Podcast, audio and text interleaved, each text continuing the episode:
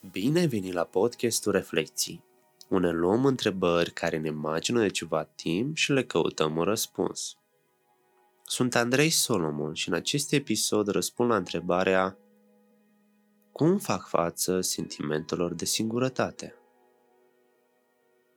Un prim gând legat de ideea de singurătate s-a dus către ideea de tristețe.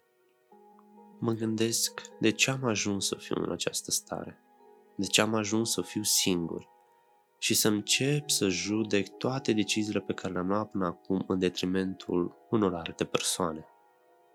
Așa că aleg pentru acest subiect să-l defalchez în două mari idei. Vreau să vorbesc despre trigger, ceea ce ne activează această stare, aceste gânduri și apoi emoții pe care le putem asocia cu ideea de singurătate și apoi care ne sunt soluțiile.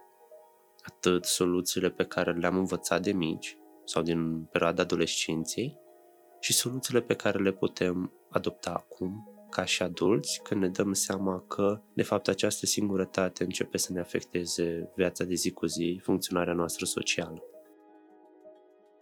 În ceea ce privește partea de activare, mă gândeam că ce anume ajunge să mă activeze ca să mă simt singur. Și primul lucru pe care l-am gândit a fost care îmi sunt gândurile. Bine, asta vine și din perspectiva terapeutică pe care o folosesc. Mă gândeam ce anume mă face să simt că sunt singur în momentul de față. Și aici, elementele care mă activează, de exemplu, pot fi filmele la care mă uit sau animeurile la care mă mai uit și observ această perspectivă de prietenie, de familie, pentru că pe mine asta începe să mă activeze de, de a avea prietenii de lungă durată, profunde, intime, ceea ce în momentul de față nu simt. Dar asta are legătură și cu ceea ce am început să spun. Gândurile îmi dictează realitatea pe care o trăiesc. Pentru că aș putea trăi într-un context în care oamenii pe care i-am alături să fie super apropiați, dar eu personal să simt că de fapt sunt singur. N-am către cine să mă duc prietenii mei cei mai apropiați, da, sunt acolo când am nevoie, dar nu-i simt atât de apropiați pe cât mi-ar plăcea mie să-i simt. Ceea ce se bate cap în cap, nu-i așa? Pentru că, spunem te rog, dacă eu am contextul social, am cercul meu de prieteni care îmi sunt acolo, de ce aleg să mă simt în continuare singur? De aceea, în termeni de specialitate, se numesc gânduri disfuncționale. Deși am un mediu care îmi stimulează ideea de apartenență la un grup social, la familie, eu tot consider în continuare că nu, nu este așa. Eu sunt singur.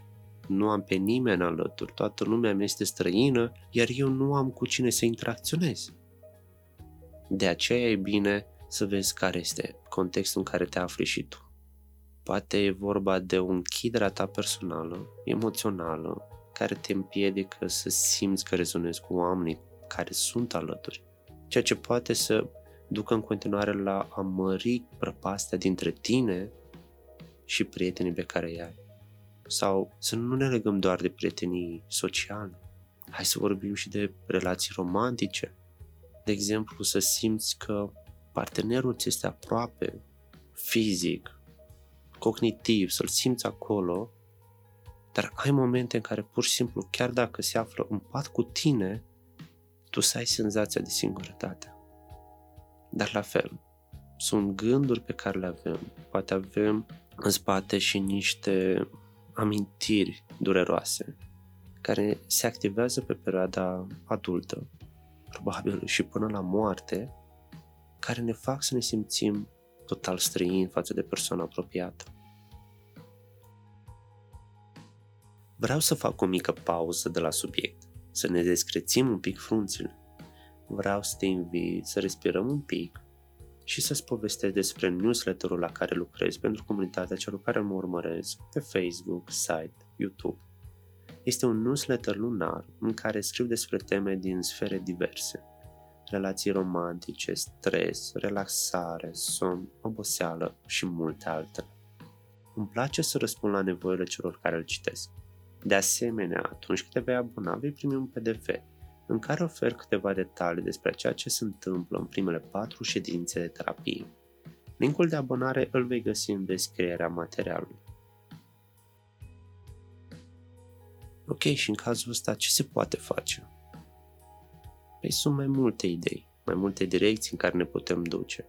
Sunt lucruri pe care le putem învăța de mici, de exemplu, putem alege să evităm. Dacă nu avem contextul familiar care să ne învețe, ok, este bine să stai cu această senzație de singurătate, este un sentiment care vine, dar și trece. Vorbeam de evitarea. Poate să însemne, de exemplu, adicții. Ne putem îndrepta către consumul de substanțe pentru că este greu de tolerat acest sentiment de singurătate. Ne provoacă un distres emoțional puternic, astfel încât, ok, consum ceva, îmi înlătură distresul pe care l-am avut și îmi dă o senzație că mă simt bine. Desigur, asta mă face să fiu dependent de resursa asta. Pentru că nu am ce face pur și simplu nu am găsit o altă strategie care să mă ajute și asta e metoda mea de coping mai nou. Pe lângă substanță putem folosi alcoolul, care ne poate da acela sentiment de da, am înlăturat momentul care mă deranjează, senzația pe care o simt, dar asta nu mă face să mă simt cu mult mai bine după ce ies alcoolul din sânge. Să putem merge către jocurile de noroc care să aibă același efect asupra noastră. Să ne facă să uităm de ceea ce simțim, de disconfortul nostru emoțional și să ne concentrăm pe ideea de a câștiga ceva. Pentru că asta ne oferă semnificație vieții. Da, nu reușim, de exemplu, la muncă, nu reușim în viața romantică, dar măcar un lucru știu că mi să câștig bani. Deși, la fel, e, e cu dute vin aici. Sau ne-am putea duce către jocurile de calculator acolo unde avem deja sistemul făcut încât să ne păstrezi din ce în ce mai mult, să investim din ce în ce mai mult timp acolo și să avem acel sentiment de realizare. Într-o oarecare măsură, asta este de bine. Ne putem relaxa, poate fi folosit ca și moment de destindere, dar putem ajunge într-un punct în care asta să devină disfuncțional. Să ne petrecem mai mult timp pe calculator decât în viața reală, dar de ce m-aș întoarce în viața reală când tot ceea ce simt este rău, negativ, mă simt trist, mă simt furios, mă simt că dezamăgesc pe toată lumea, mă simt dezgustat de mine, așa că mai degrabă știu că pot controla un caracter, știu că dacă greșesc, pot lua de la capăt, pot să resetez caracterul și, wow, uite ce ușor este. Dar în momentul în care asta se întâmplă în viața reală, este mult mai greu de recunoscut. Nu e ca și cum o putem lua de la capăt, ci trebuie să trăim cu greșeala pe care o facem. De aceea ne și ducem către astfel de metode de a ne relaxa.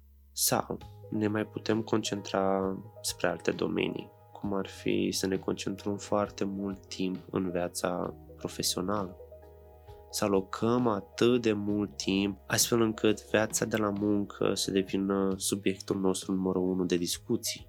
Să nu știm să vorbim despre altceva. În afară de muncă, eu nu sunt capabil să am o conversație cu tine. Nu știu altceva să-mi placă.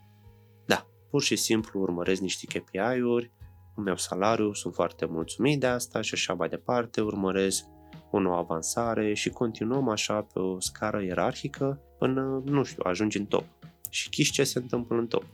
Începe sentimentul de singurătate să apară din nou pentru că am ajuns într-o poziție în care nimeni nu se mai află și trebuie să mergi să te exteriorizezi și să vezi, ok, ce pot face din momentul ăsta? Sau putem merge către viața socială, să lucrăm atât de mult la a menține prietenii apropiate, persoane care poate nu merită timpul nostru.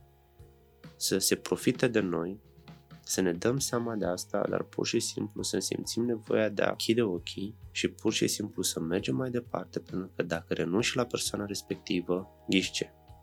Nu mai ajung să stau cu nimeni. Voi fi singur și nu voi avea alte oportunități. Astea sunt metodele pe care le putem învăța de mici. Pe perioada de copilărie, în adolescență, poate și în viața adultă sau de tânăr adult. Dar la un moment dat o să-ți dai seama că ceva nu mai merge. Ceva nu mai dă sens la ceea ce simți. Așa că vrei să apelezi la cineva. Poți apela la un prieten.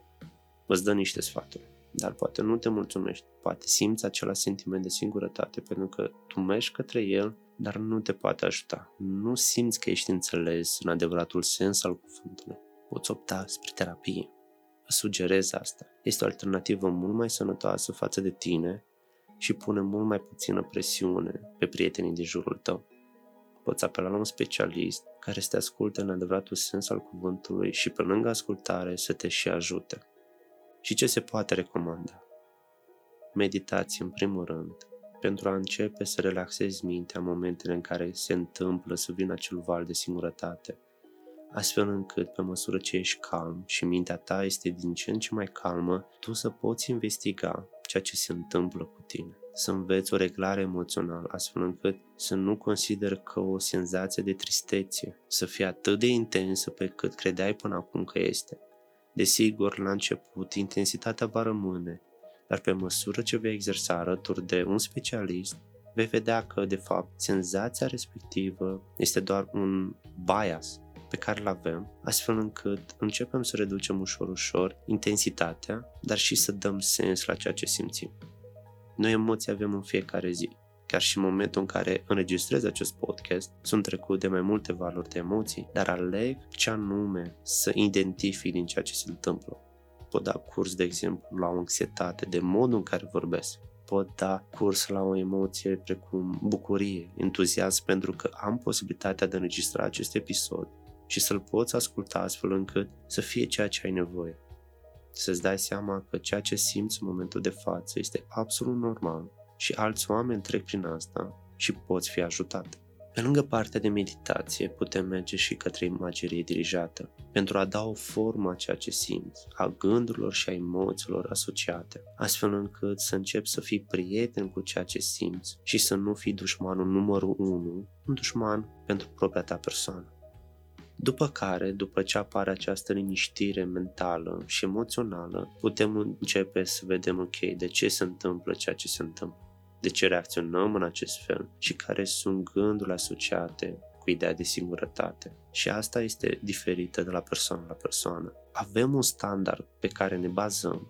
Sunt poate la mijloc aceleași gânduri, dar nuanțele sunt super personalizate în sensul în care nu poți găsi mai multe persoane care să aibă același stil de gândire de la aceiași factori. Lucrurile sunt de nuanță, sunt super personalizate astfel încât nu sunt identice.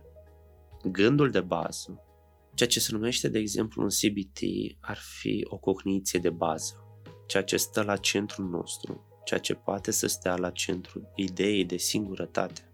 Iar pe baza asta începem să restructurăm gândul respectiv să vedem, ok, ce-l amorsează, ce-i dă de lucru și ce îl face să fie mereu acolo prezent alături de tine. Și încă un lucru care mi-a plăcut foarte mult și care justifică ideea de a exersa în fiecare zi, astfel încât să-ți dai seama că ești o persoană capabilă și că poți trece prin asta. Am ascultat într-un alt podcast despre ideea că mintea atunci când dă de greu, de exemplu atunci când suntem obosiți, se întoarce la antrenament dacă antrenamentul ei o viață întreagă a fost de nu-mi place acest sentiment, vreau să mă duc să consum ceva, că e un drog, că e alcool, că jocuri de noroc sau jocuri pe calculator, asta vreau să fac. Este și normal. Altă soluție nu știm până acum, sau cel puțin mintea noastră nu știe să facă altceva. E un răspuns automat. Și dacă aleg să continui așa, dacă nu mă antrenez și ofer un alt răspuns minții mele, ghiși ce? Voi alege să fac aceeași alegere iar și iar și iar. Iar pe baza asta pot să încep să catastrofez, cumva să întăresc și mai mult ceea ce se întâmplă deja cu mine. Să am tot felul de scenarii, din ce în ce mai sumbre legate de singurătatea prin care trec și care mă face să mă simt din ce în ce mai prost și nepotrivit contextului dat pentru că încep să mă gândesc pe lângă ceea ce simt, că ok, am o vârstă, ar trebui să știu să reacționez mai bine, ar trebui să știu să fac lucrurile astea mult mai bine și să fiu mult mai performant, să fiu mult mai apt cu ceea ce simt. Dar nu e așa. Pentru că ne sperie ideea că simt asta și tot revine sentimentul. Mă simt mulțumit de răspuns și am o stare plăcută că am vorbit despre asta. Mai menționam prin episoadele anterioare cât de fain se potrivesc întrebările acestea cu starea pe care o am. Sper că și pentru tine este un sentiment plăcut când faci o analiză a istoricului tău. Până la următorul episod, abonează-te pe platforma unde asculți acest material, un like sau distribuire mă ajută foarte mult ca să răspândez conținutul creat.